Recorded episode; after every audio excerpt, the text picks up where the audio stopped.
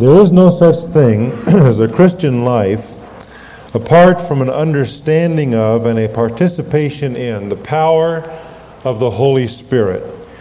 It's possible to use the right language. It's possible to be busy. Tom, I think you missed someone there right behind you. It's possible to be busy.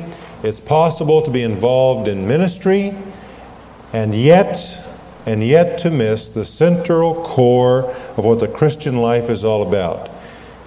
We only experience that when the Holy Spirit is involved, uh, is empowering us in every involvement that we have. And that includes our praying. Already we have noted in chapter 8 of Romans a number of the ministries of the Holy Spirit to believers. Those include in verse 2 setting us free from the law of sin and death. He is the Spirit of life. In verse 9, He is the Spirit of God who dwells in the believer. And if anybody does not have Him indwelling him, he does not belong to Christ.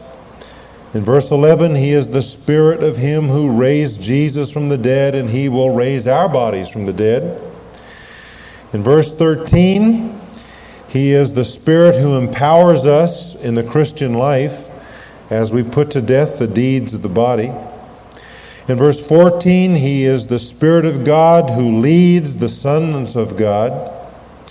In verse 15, He is the Spirit of adoption who encourages the sons of God to speak to their Father and call out to Him, Abba, Daddy. In verse 16, He is the Spirit who bears witness with our spirit that we are the children of God. And so these are all the ministries of the Holy Spirit to us. Today we come to one that is just as significant. It is His work in our praying and it says in verse 26 that in the same way, the Spirit also helps our weakness. For we do not know how to pray as we should, but the Spirit Himself intercedes for us with groanings too deep for words. And He who searches the hearts knows what the mind of the Spirit is, because He intercedes for the saints according to the will of God. And we know that God causes all things to work together for good to those who love God, to those who are being called according to his purpose. Heavenly Father, this is a very uncomfortable day. And on a day, humid, hot day like this, it's difficult for us to concentrate on the Word. It's easy to be distracted. And I pray that you will help us nonetheless to be able to focus our attention upon this word. And may the Holy Spirit speak to us and apply the word to our lives. In Jesus' name we pray. Amen. The Holy Spirit has a work to accomplish in our praying. In our text today, there are three insights that we gain which will help us understand the importance of this work of the Spirit. The first insight is in verse 26, where it says, We have a weakness in prayer. It is true that the prayer closet is a battleground. Prayer is a war. We have an enemy who seeks to stop our every advance in this warfare. The battlefields of prayer include laziness, the lack of discipline, ignorance of how to pray and what we should pray for, and discouragement from not getting answers to prayer as quickly as we think we should, or in the form that we think we should. What is the answer to the, the battle of laziness? It's making prayer a priority, frankly, because that's what uh, usually indicates when we fail to pray. The prayer is not really that important in our daily schedule. Therefore, we need to discipline ourselves into prayer. What about ignorance of prayer? When we don't know the basics, then we need to go to the Word of God and learn what prayer is all about. One of the advantages of our directed prayer this morning, earlier in the service, was that Skip used the various parts of real prayer. We began with adoration and then confession and petition and thanksgiving, ending again with adoration. Those are the steps of praying. We can't pray successfully if we're ignorant of what prayer is all about, and the devil wants to keep us ignorant. Likewise, he likes to keep us ignorant of the prerequisites of praying. Did you know it's possible to go through the motions of prayer and not pray because we haven't met the prerequisites? Let me just mention five of them to you. One prerequisite for praying is an honest and complete confession of sin. In Psalm 66 18, it says, If I regard or if I cherish iniquity in my heart, the Lord will not hear me. And so, if there is some sin that I'm hanging on to, my prayers will be unheard and ineffective. I have to begin with an honest and complete confession of sin. Secondly, there needs to be harmony in the marriage. In 1 Peter 3 7, it tells me that if my wife and I are having a spat and we don't get that settled, that my prayers will be hindered. Did you ever think about that? If your marital relationship is not harmonious, it is advantageous for your prayer life that you get that straightened out. Because disharmony in that marriage relationship causes our prayers to be hindered. Thirdly, a prerequisite for effective praying is healthy motives. In James chapter 4 and verse 3, James says, You ask and do not receive, because you ask amiss, that you may consume it upon your own lusts. In other words, he's saying we ask sometimes and don't receive because our motives are lousy. The word amiss there means diseased. We have diseased motives. Instead of asking for something for God's glory, we want it because we want it for our own use. That hinders prayer. And fourthly, James tells us that a prerequisite for prayer is faith. That should go without saying, shouldn't it? But we need to say it. In James 1, he says that if we ask doubting God, and allow ourselves to be wavering like the sea, then we will not receive what we ask from God. Prayer in faith is what God honors. And finally, a prerequisite for prayer is unity in my relationship with another believer. If I come to the point of prayer and I remember that I have not forgiven someone for what he did to me, or if there remains an unresolved conflict or offense between myself and another believer, then my prayers are not going to be heard. I need to stop what I'm doing right there and get that offense resolved. Making the apology, extending the forgiveness, getting the understanding of the offense, whatever it involves, I need to stop my praying and go get that straightened out and then come back to prayer. Those are the conditions for prayer. Satan wants to keep us ignorant of those. And then discouragement is such a problem with many people. Often people, because they do not get the answers that they wanted when they wanted them, begin to think things like, uh, well, I guess I'm not good enough. God doesn't hear me when I pray or they think something else that discourages them in coming to the Lord. Satan loves to get us down. He loves to discourage us, making us think that our prayers are not getting through, when in fact they very well may be, because we've met the preconditions. You see, Satan knows that if he can make a preemptive strike in our prayer life, he doesn't have to worry about us. If he can stop us short of being effective in prayer, then he's not going to worry about our witnessing or about our teaching a Sunday school class or anything else we may do because he has stopped us at the point where we become effective, that is, in our prayer life. So prayer is a war, it's a battlefield. But that is not what Romans 8 is talking about. The apostle says here that we have a weakness. And all the things I've talked about so far are not weaknesses, they're battles. He defines for us exactly what the weakness is. Do you notice it in verse 26? We do not know how to pray as we should. He does not mean by that that we don't know the general content of prayer. We ought to. But he's saying that there are times when we do not know the specifics to pray for, partly because of our humanity. We don't know all that there is to know about every situation, so we don't know how to pray for it in, exp- in its specifics at times. And sometimes we don't know how to pray because we are ignorant of what the Bible teaches. Here's what I mean by that. Let's suppose that a person comes to you and says, I want you to pray for my husband. I know that he's being unfaithful to me. I want you to pray for me and for him. How do you pray for that person? What are the specifics that you should mention to God on their behalf? If you will study the Bible, you will find that there are some specific things that you should pray for the husband and for the wife. And so sometimes we don't know how to pray as we should because we're ignorant of the Bible, and that's correctable.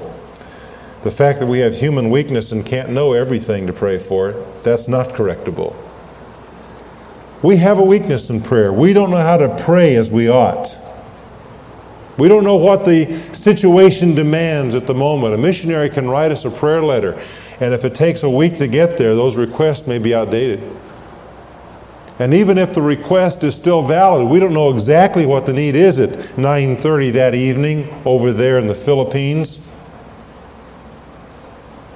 We have a weakness in prayer. We don't know the what to pray for as we should. But that weakness is no excuse for not praying. And the reason is because of insight number 2. And that is that we have a helper in prayer. And that helper is the Holy Spirit. He says, in the same way, the Holy Spirit also helps our weakness. He says, the Spirit Himself intercedes for us with groanings too deep for words.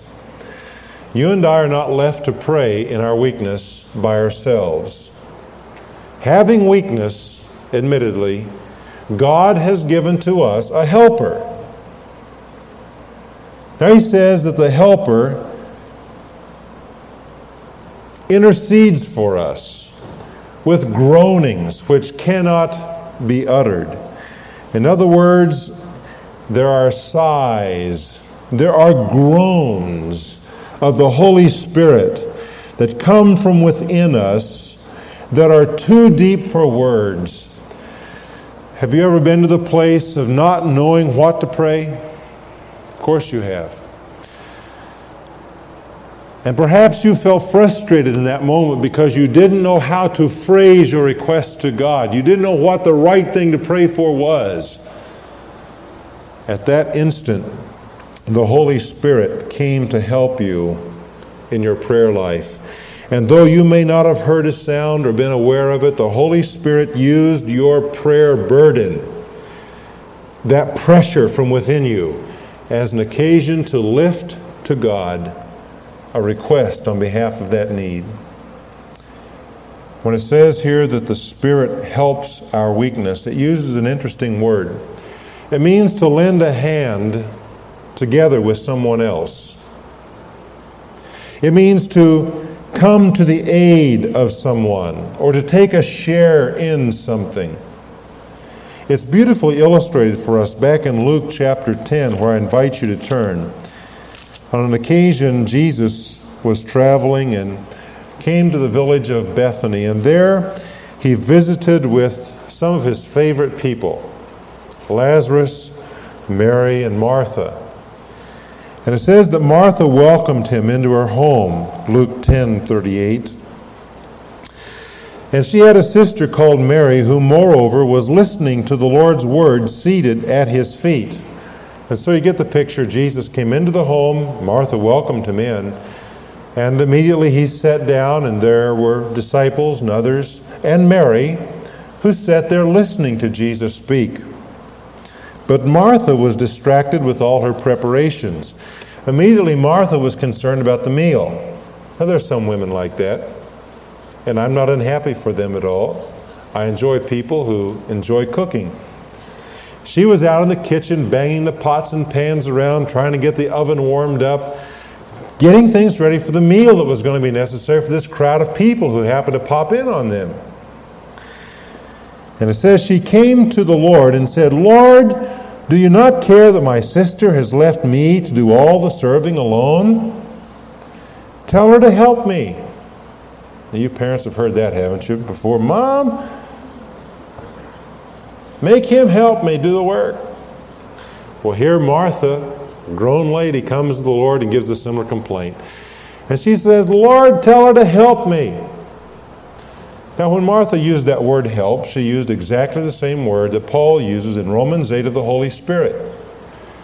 Now, Martha was not saying, Lord, I want to sit in here. You tell Mary to go in the kitchen and do the work. But what she said was, Lord, tell her to come in here and help me. Give me a hand so we can work together. Now, Jesus kindly rebuked Martha and told her that Mary actually had chosen the better thing to do. But the point I want to make is that verb help. Because you see, the Holy Spirit helps us. It does not mean that you and I should not pray because the Holy Spirit will pray for us. But it means that as we pray and we come to these times of weakness, that the Holy Spirit is there to help us, to lend us a hand.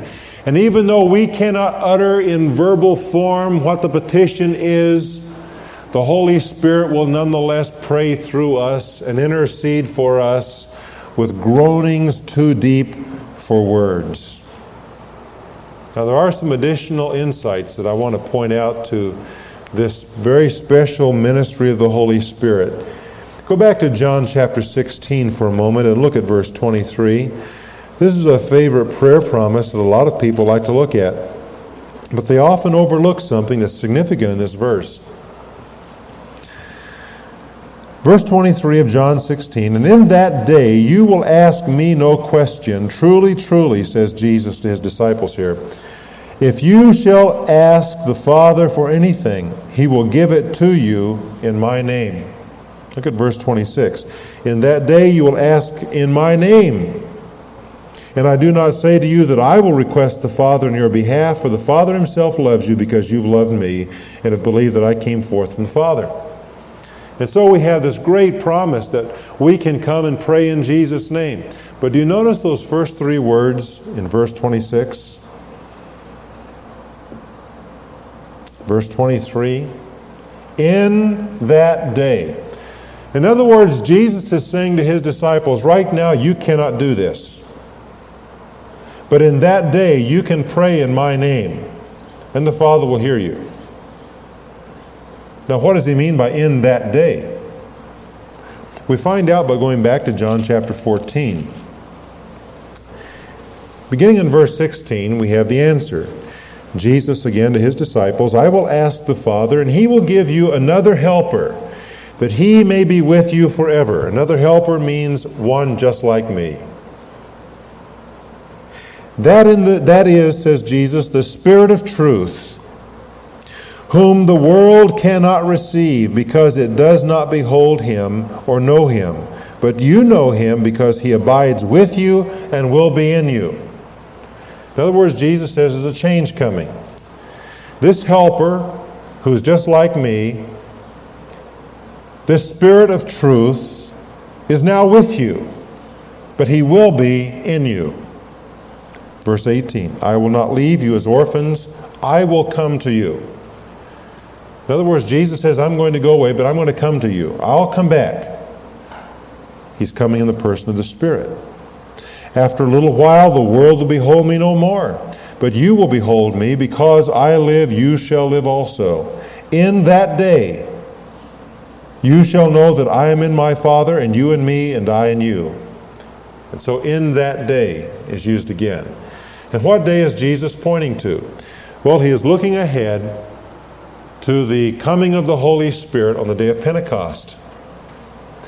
He is saying, Right now, my beloved disciples, you may pray and you may ask me.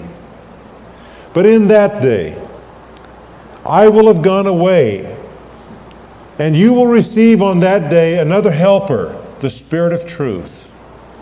And beginning on that day, you may pray in my name and exercise that authority. You see the point? The Holy Spirit has been given to us in this age in a very special way to help us in our prayer lives. We see this further by what the apostle says in Ephesians chapter 6 and verse 18. After explaining to us how important it is that we put on the whole armor of God, taking up each piece and putting it in place, he says finally, with all prayer and petition, verse 18, pray at all times, what? In the Spirit. We are to pray in the Spirit. That's similar to what Jude says in verse 20 of his little epistle when he says, Praying in the Holy Spirit, keep yourselves in the love of God. What does it mean to pray in the Holy Spirit? What it means is that the Holy Spirit energizes our praying. Just as we depend upon the Holy Spirit to help us in our witnessing and in every other aspect of our Christian living. So we are to be consciously dependent upon the Holy Spirit as we pray. He is here as our helper. He is here as our teacher to teach us what it is to pray. I think it also means that He is working to conform our prayers to the very prayers that Jesus Christ would offer. I think really that's what it means to pray in Jesus' name. I'm asking God what Jesus would ask for. I'm praying in His name, in His place. The Holy Spirit takes your prayers and mine, and He conforms those petitions to the petitions of Jesus Christ.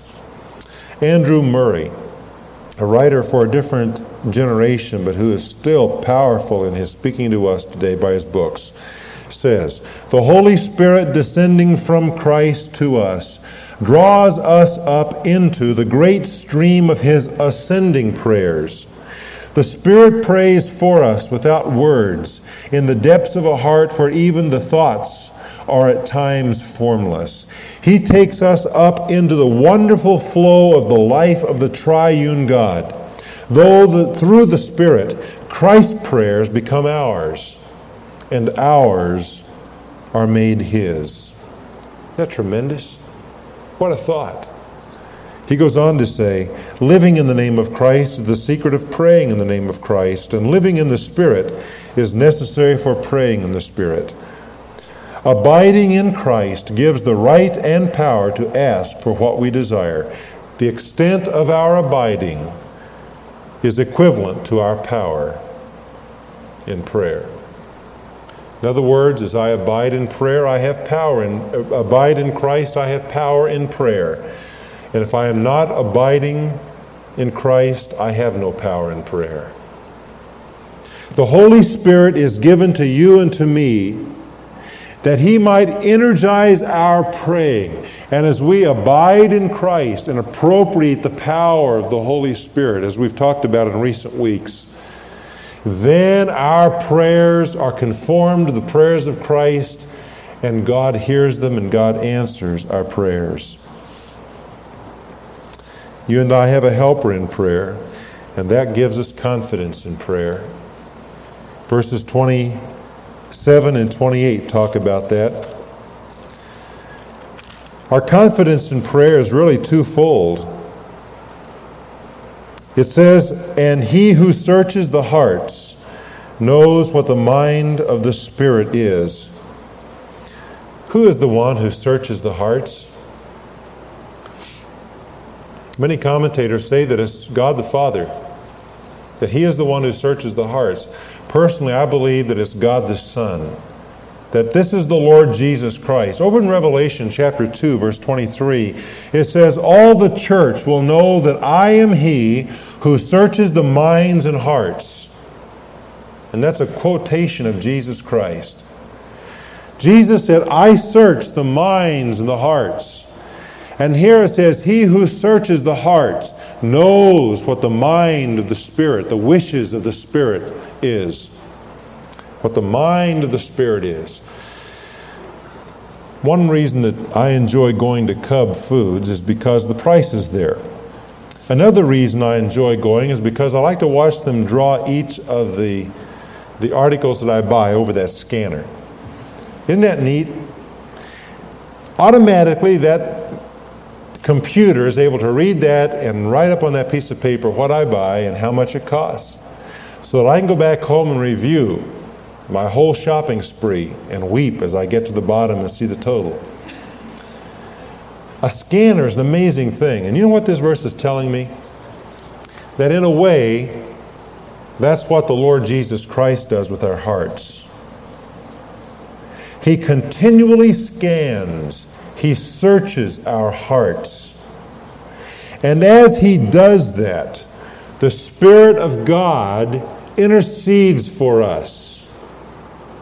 He lifts His wishes, His desires, which are the will of God for us, so that the Lord Jesus Christ sees those requests and lifts them in his high priestly ministry to God the Father.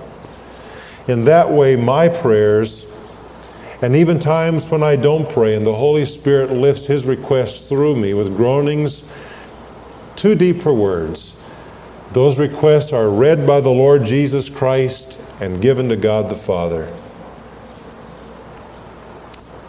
I have that encouragement and that confidence in prayer that the Holy Spirit is interceding for me continually according to the will of God.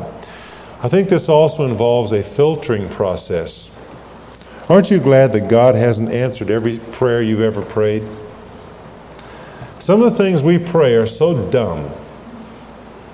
I remember visiting someone in the hospital one time, and this person was praying, and he was going in to surgery the next morning. X rays had indicated there was something there, and the doctor was quite concerned about that shadow, that mass. And he wanted to go in and find it and, and, and see what it was. You know what this person prayed? And Lord, help the doctor not to find anything. And I thought to myself, now wait a minute. Why are you praying that? You praying the doctor be blind, not be able to see the mass that's in there? Lord, I pray the doctor won't find anything. Now, I think the Lord knows what the person means in a case like that. That's not a very intelligent prayer, really. There are times when you and I ask things that are not really too smart, and the Holy Spirit filters our praying. That's important. So that what gets through to God is the will of God. The Holy Spirit because of his ministry in our prayer lives, gives us confidence. Gives us confidence in prayer. And then it says in verse 29 that the other aspect of our confidence is this that because the Holy Spirit is continually bringing requests to God on our behalf, we know that God causes all things to work together for good to those who love God, to those who are the called according to his purpose. In other words, believers. Those last few phrases describe the true Christian, those who love God, those who are His called according to His purpose, which we'll talk about at a later time. He says that we who are His people have this confidence that God causes all things to work together for good. It does not say here, unfortunately, that all things will be good for the Christian. There are some things that are perfectly miserable. We still hurt. We suffer pain. We have heartache. We go through trials. We have disappointments. There are times that we weep. Sometimes living for Jesus Christ is right down hard. There are times when every day with Jesus is not sweeter than the day before because of the circumstances that we pass through in this world. This verse does not say that all things are good, but it says that God takes all of our circumstances and He brings them out to good. That's the confidence that we have. It's sort of like a pharmacist. If you were to take some of the ingredients in your medicine all by themselves, they might hurt you or even kill you.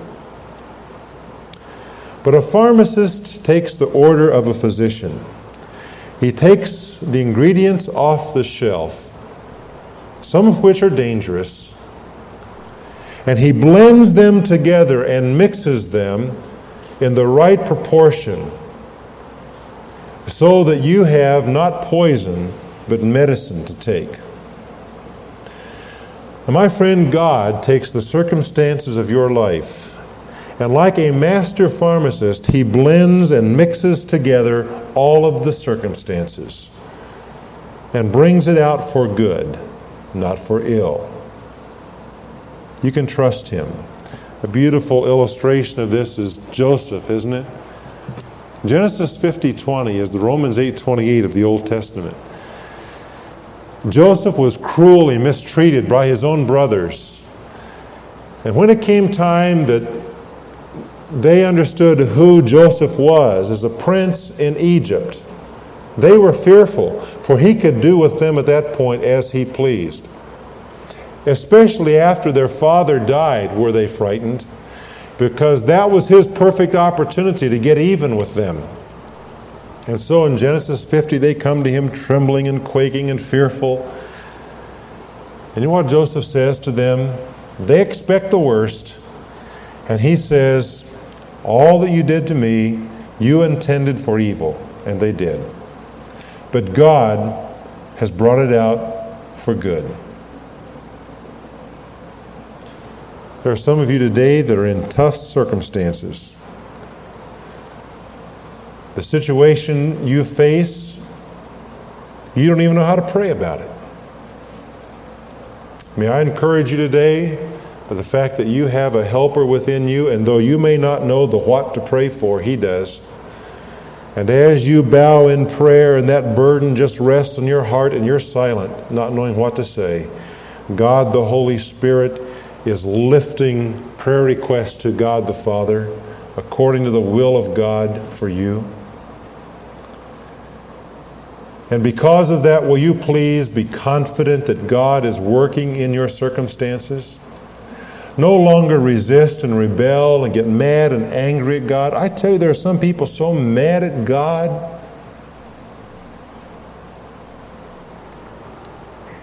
A missionary friend of mine related a story that illustrates this touchingly. He was in Japan, and a fellow missionary who had given up the luxuries of America, such as they are, and had gone to Japan with his little family, lost a child. The little child died despite the fervent pleading of this family with the Lord. At the cemetery, this little body was being buried. And this missionary said, This is the will of God for me and my family we rejoice and choose to give him glory in it. There's a man who believes Romans 8:28. Who though he weeps and though his heart breaks is able to say God is going to bring this out for good. Will you believe that? Let me leave you with three brief applications to our lesson in the Word of God today. Number one, establish a daily priority of prayer in your life. Now, theoretically, you may have that, but have you been keeping it? Have you been practicing it? Or have you gone onto the battlefield and lost the battle in prayer? Listen, you make prayer a priority this week, will you? Establish a time when you and God will meet together. And let me encourage you as a part of this to study prayer. Get Andrew Murray and E.M. Bounds and the scores of other authors who have written about prayer and read them. That will help you understand prayer, but you don't really learn to pray until you begin exercising it and discipline yourself in prayer. Don't be lazy. Don't give up either. Don't get discouraged. Establish a daily priority of prayer. Number two, begin depending upon your helper to make prayer effective. Realize that you aren't left alone to pray. Depend upon the Holy Spirit. Ask Him to help you to pray effectively. Take time to listen quietly as He may impress upon your heart some petition, some what to pray for, some whom to pray for. And then search the Word as a part of that too. And finally, relax in God's sovereign work and loving purpose in your life. Instead of resisting and rebelling against God and your circumstances, will you today, like that missionary, be willing to say, Lord, I am in pain, I am in grief, I am uncomfortable. But today I thank you that you are working in my circumstances and I give you glory and thanks in it. Will you relax? Will you rest upon God's sovereignty? Will you be assured of His loving purpose? Heavenly Father, how I pray that you will make us effective prayers it's much easier to talk about prayer or to read about it than it is to pray. All of us know that. And our need today is more in the area of practice than anywhere else. I pray that there will be some of your children here who will this week establish or reestablish prayer as a priority every day. I pray that all of us may learn what it is to depend upon the helper you've given us in our weakness. And I pray that we may have confidence in prayer, knowing that as the Son searches our hearts continuously, that the Spirit is lifting up petitions in our behalf according to the will of God, so that all of our circumstances are being worked out for good. Thank you for that blessed truth. In Jesus' name, amen.